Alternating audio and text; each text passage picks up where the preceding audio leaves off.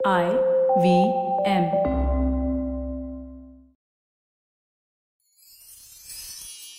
எத்திசையும் புகழ் மணக்க இருந்த பெரும் தமிழனங்கே தமிழனங்கே உன் சீரிழமை திறம் வியந்து செயல் மறந்து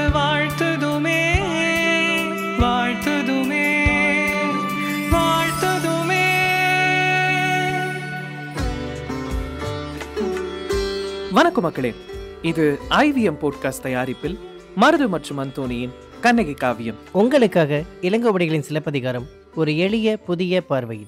பத்தினி தெய்வத்திற்கு கோவில் கட்டி விழா எடுத்து கொண்டாடிட்டு இருக்கும்போது தேவந்தியும் ஐயையும் கண்ணகியோட செவிலித்தாயும் அங்க வராங்க. அப்ப கண்ணகி திருவுருவம் கொண்டு வானத்துல இவங்க எல்லாருக்கும் காட்சி அளிக்கிறா. வாங்க கதையில மேலும் என்ன நடக்குதுன்னு தெரிஞ்சுக்க இந்த கடைசி காதைக்கு செவி மடுப்போம். இது எபிசோட் முப்பது வரம் தரு காதை. இப்படி வானத்துல இந்த ரம்யமான காட்சியை பார்த்த எல்லாரும் கண்ணகியோட கோவில சூழ்ந்து வர ஆரம்பிச்சாங்க. அப்ப சேர மன்னனுக்கு மணிமேகலை அப்படின்னு ஏதோ பேர் அடிபட்டது ஞாபகத்துக்கு வந்தது. அதனால சேர மன்னன் தேவந்திய பார்த்து யார் இந்த மணிமேகலை? அப்படின்னு கேட்டான். அப்ப தேவந்தி சேர மன்னன் கிட்ட மணிமேகலை அப்படின்றவ துறவு பூண்டனல் அப்படின்னு உரைக்கப்பட்டது. அவ்வாறு அவள் துறவு மேற்கொள்ள காரணம் என்ன அப்படின்னு சேர மன்னன் கேட்க தேவந்தியும் சேரபெருமான வணங்கிட்டு மணிமேகலை பத்தி சொல்ல ஆரம்பிச்சா. வேந்தே மை போல கரிய கூந்தல் நீண்டு விளங்க. மணிமேகலையின் வனப்பு பெருகியது. செவ்வரி படர்ந்த கண்கள் வஞ்சப்பார்வை பயிலத் தொடங்கியதும் அவள் தன்னுடைய மேனியில் தோன்றும் எழில்மிகு மாற்றத்தை அறிந்திடாம போனான் பவளம் போல இதழ்கள் வெண்முத்துக்களை ஒத்த பற்களை காட்டி கனிந்த புன்னகையும் மெருகூட்டியது அவளுக்கு. மார்பகங்கள் திரட்சியோடு எழவில்லை ஆயினும் விரிந்து மேவியது. இடை மெலிந்தும் அங்குள் அகன்றும் தொடைகள் திரட்சியடைந்தும் சிறிய பாதங்கள் தளிர் போலவும் ஆயின. தலைக்கோள் நாட்டுவனர் பயிற்றுவிக்காததால் அத்தகைய பட்டத்தை அவ வாங்கல. அதனால அவள் நடனமும் ஆடல. அந்த தருணத்துல மாதவியின் அன்னையான சித்ராபதி மணிமேகலையுடைய வருங்காலத்தை பற்றி வினவ அவளும் மணிமேகலைய மன்மதனோட வில்லுக்கும் மலர் அன்புக்கும் இடமின்றி அவள் கூந்தலை கலைந்து புனிதமிகு புத்த பிக்குனியாக துறவி நெறி பூண்டாள் அப்படின்னு மணிமேகலை பத்தி தேவந்தி சொன்னான். மணிமேகலை துறவு பூண்டா அப்படின்ற சேரியை கேட்டதும் சேர மன்னனும் நகரத்தில் இருந்த எல்லாரும் மாணிக்க கல்ல நடுக்கடல்ல வீசியது போல ஆடல் மகள் ஒருத்தியை இழக்க நேரிட்டதே அப்படின்னு வருந்தி ரொம்பவே கவலைப்பட்டாங்க மணிமேகலை குறித்து. அப்ப தேவந்தி இந்த மாதிரி சொல்லிக்கிட்டே இருக்கும்போது அப்ப பூங்கொத்து அணிந்த தேவந்தியோட தலை கூந்தல் அவிழ்ந்து பின்புறமாக சரிந்தது. அவ புருவம் துடிக்க வாய் இதழ்களை மடித்து பற்களால கடிக்க ஆரம்பிச்சா. அவள் பேசும் சொற்கள் தடைப்பட்டன. முகம் வியர்த்தது. கண்கள் சிவந்தது. கைகளை உயர்த்தியவளாக கால்களை அடி வைத்து எழுந்து நின்று ஆட ஆரம்பித்தாள் தெய்வம் ஆவேசித்த தன்மையில் நான் உலர்ந்த நிலையில் சில சொற்களை உதிர்க்க ஆரம்பிச்சா. அவ இந்த மாதிரி சொல்லிக்கிட்டே இருக்கும்போதே அதே நேரத்தில் அங்கே அரட்டன் சிட்டி அப்படின்னு பெயர் கொண்ட ஒருவன் ரொம்ப இளந்தளிர்கள் கலந்த குறிஞ்சி மாலையை சூடியவனாக கண்ணகியை வழிபட்டு கண்ணகியோட கோயிலை சுற்றி வந்துட்டு இருந்தான். அவனோடு அவனோட ரெட்ட பொண்ணுங்களும் இருந்தாங்க. மற்றும் திருவனந்தபுரத்துல பள்ளி கொள்ளும் அனந்த பத்மநாத சுவாமிக்கு திருத்தொண்டு புரியும் குடும்பத்தை சேர்ந்த அடிவர் ஒருவரும் சிறு பெண்ணும் அங்க வந்திருந்தாங்க. அப்ப தேவந்தி ஆவேசம் கொண்டவளா?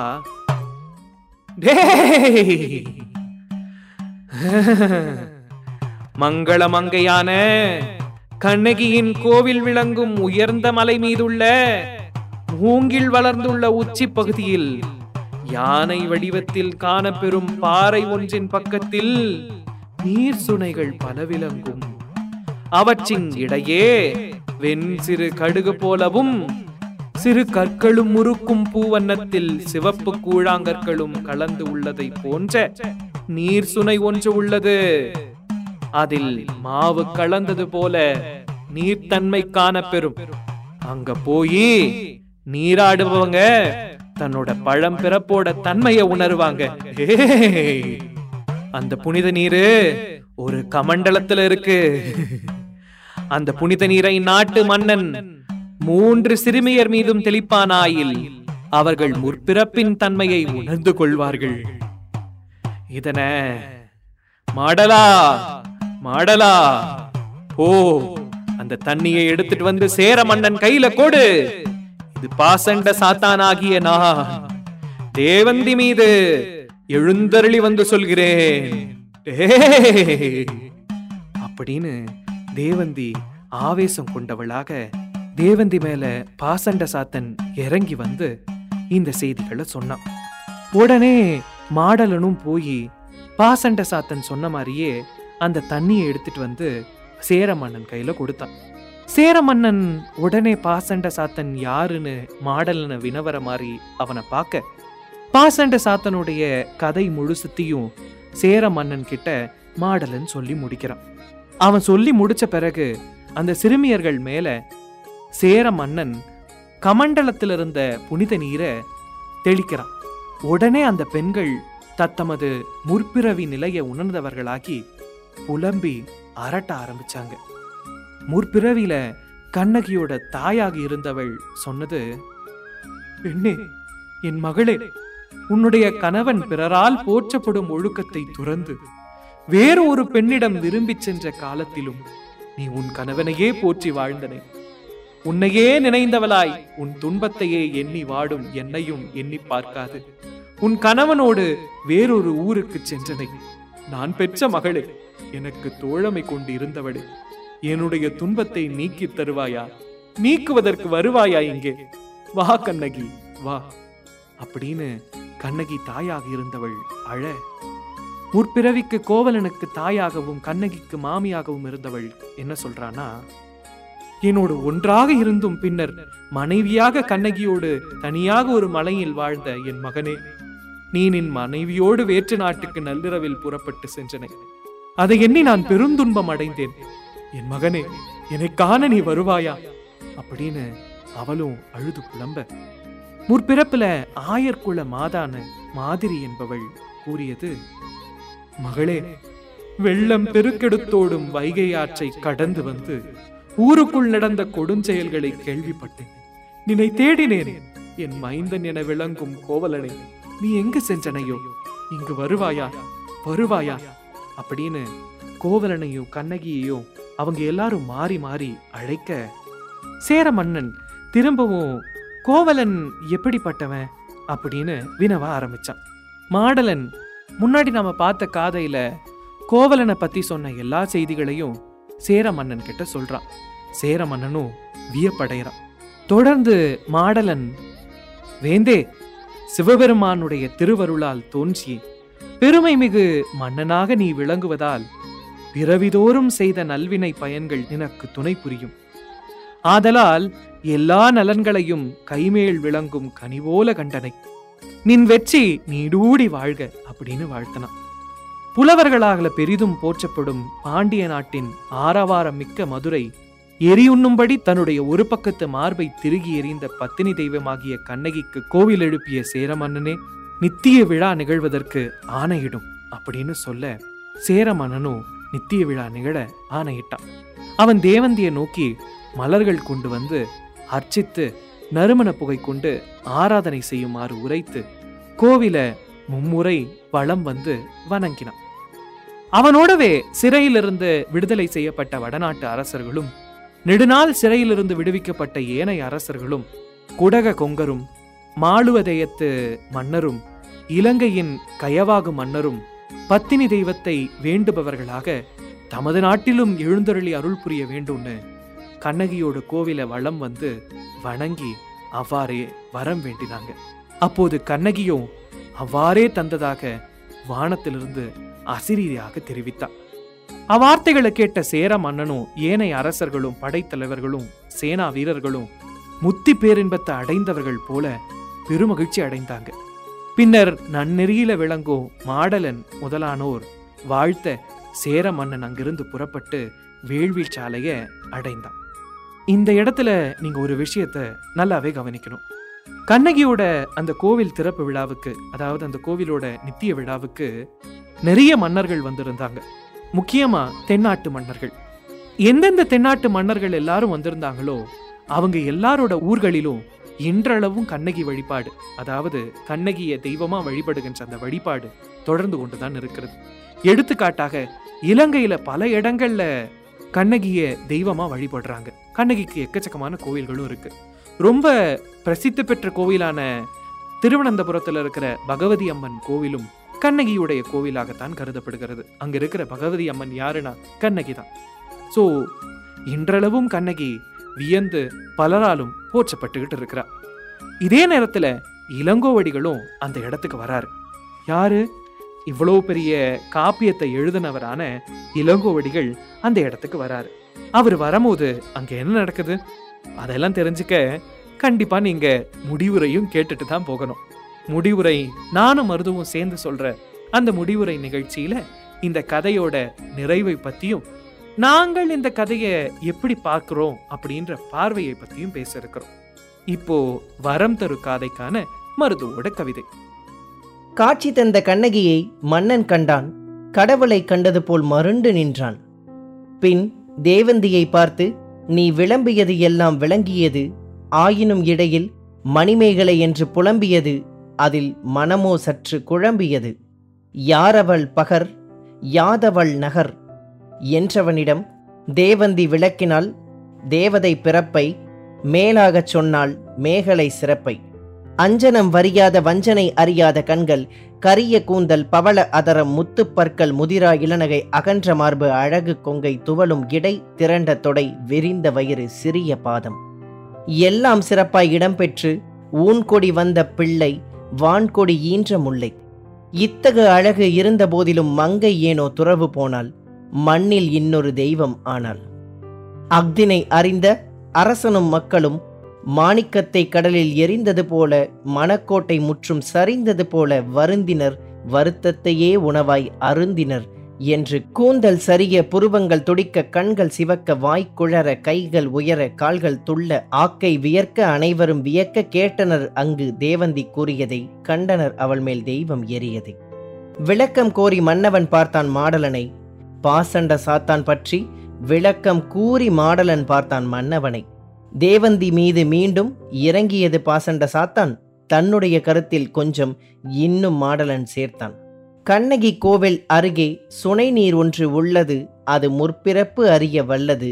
அந்த நீரை எடுத்து இந்த மூவர் மேலே வேந்தே தெளி இந்த மூவர் இப்பிறப்பிற்கு வந்த வழியை வேந்தே தெளி என்று சிறுமிகள் மூவரை காட்டினான். தனக்கு தெரிந்ததை சேரமான் முன்னே நீட்டினான். பெண்ணே என்னை பேணாமல் பல நாள் வந்து காணாமல் பிற நாட்டை நீ பிழைக்க நாடினாய் புயலில் சிக்கிய பூவாய் வாடினாய். வருவாயோ நீ மீண்டும் என்றே எந்தன் வாடிய நெஞ்சம் வேண்டும் என்று முதல் சிறுமி பேசினாள் கண்ணகி தாயாய். அதையே மீண்டும் மொழிவது போல ஆற்று நீர் கண்ணீர் வடிவது போல இயம்பினால் அங்கு அடுத்த சிறுமி கோவலன் தாயாய் இன்னொரு பிறவி எடுத்த சிறுமி. வையை கரையிலே வேந்தன் கரையிலே பெண்ணே எங்கு போனாய் நீ? மண்ணை பிரிந்தாய் வீணாய் நீ. மூன்றாம் சிறுமி மொழிந்தால் இறப்பில் விழுந்த மாதிரி குரலாய் இங்கே அவளின் மாதிரி குரலாய். கண்ணகியும் கோவலனும் மண்ணிலே மறைந்தனர் மறைந்ததும் உடனடியாய் விண்ணகம் விரைந்தனர். கண்ணகி தாய் உயிர் கோவலன் தாய் உயிர் இரட்டை மகவாய் தோன்றியது. மாதிரி பெண்ணுயிர் மாதவம் செய்தவள் சூளுள் கால்கள் ஊன்றியது என்று மன்னவனுக்கு மாடலன் விளக்கினான். மாடலன் மூலம் மன்னவன் விளங்கினான். சேரன் செங்குட்டுவன் விழா நாளாய் இங்கு எந்நாளும் செழிக்கும். பூக்கள் விழா நாளாய் இருந்தால் எப்படி ஊர் செழிக்கும்? ஆதலால் நீயே அதை கவனி. உனை நெடுநாள் போற்றும் அவனி என்று பராமரிக்கும் பொறுப்பை கோமகன் தேவந்தி கரம் தந்தான். மும்முறை கோவிலை சுற்றி வலம் வந்தான். மலையாய் கனத்த மன்னன் மனமோ சிட்டாய் வானில் பறந்தது. சிறைகள் உடனே திறந்தது. அடிமை சாசனம் கிழிந்தது என்று அரசின் ஆசனம் முடிந்தது கொடுதலை என்று கொணரப்பட்டவர் விடுதலை என்று வியப்பினை கேட்டதும் கண்ணீராற்றை விழிவிட்டனர். கண்ணகி தாயை வழிபட்டனர். அப்போது வரம் தந்தேன் என வானம் பேசியது. இடியை மட்டும் இயம்பிய வான் தமிழ். பிடியை எடுத்து மண்ணில் வீசியது.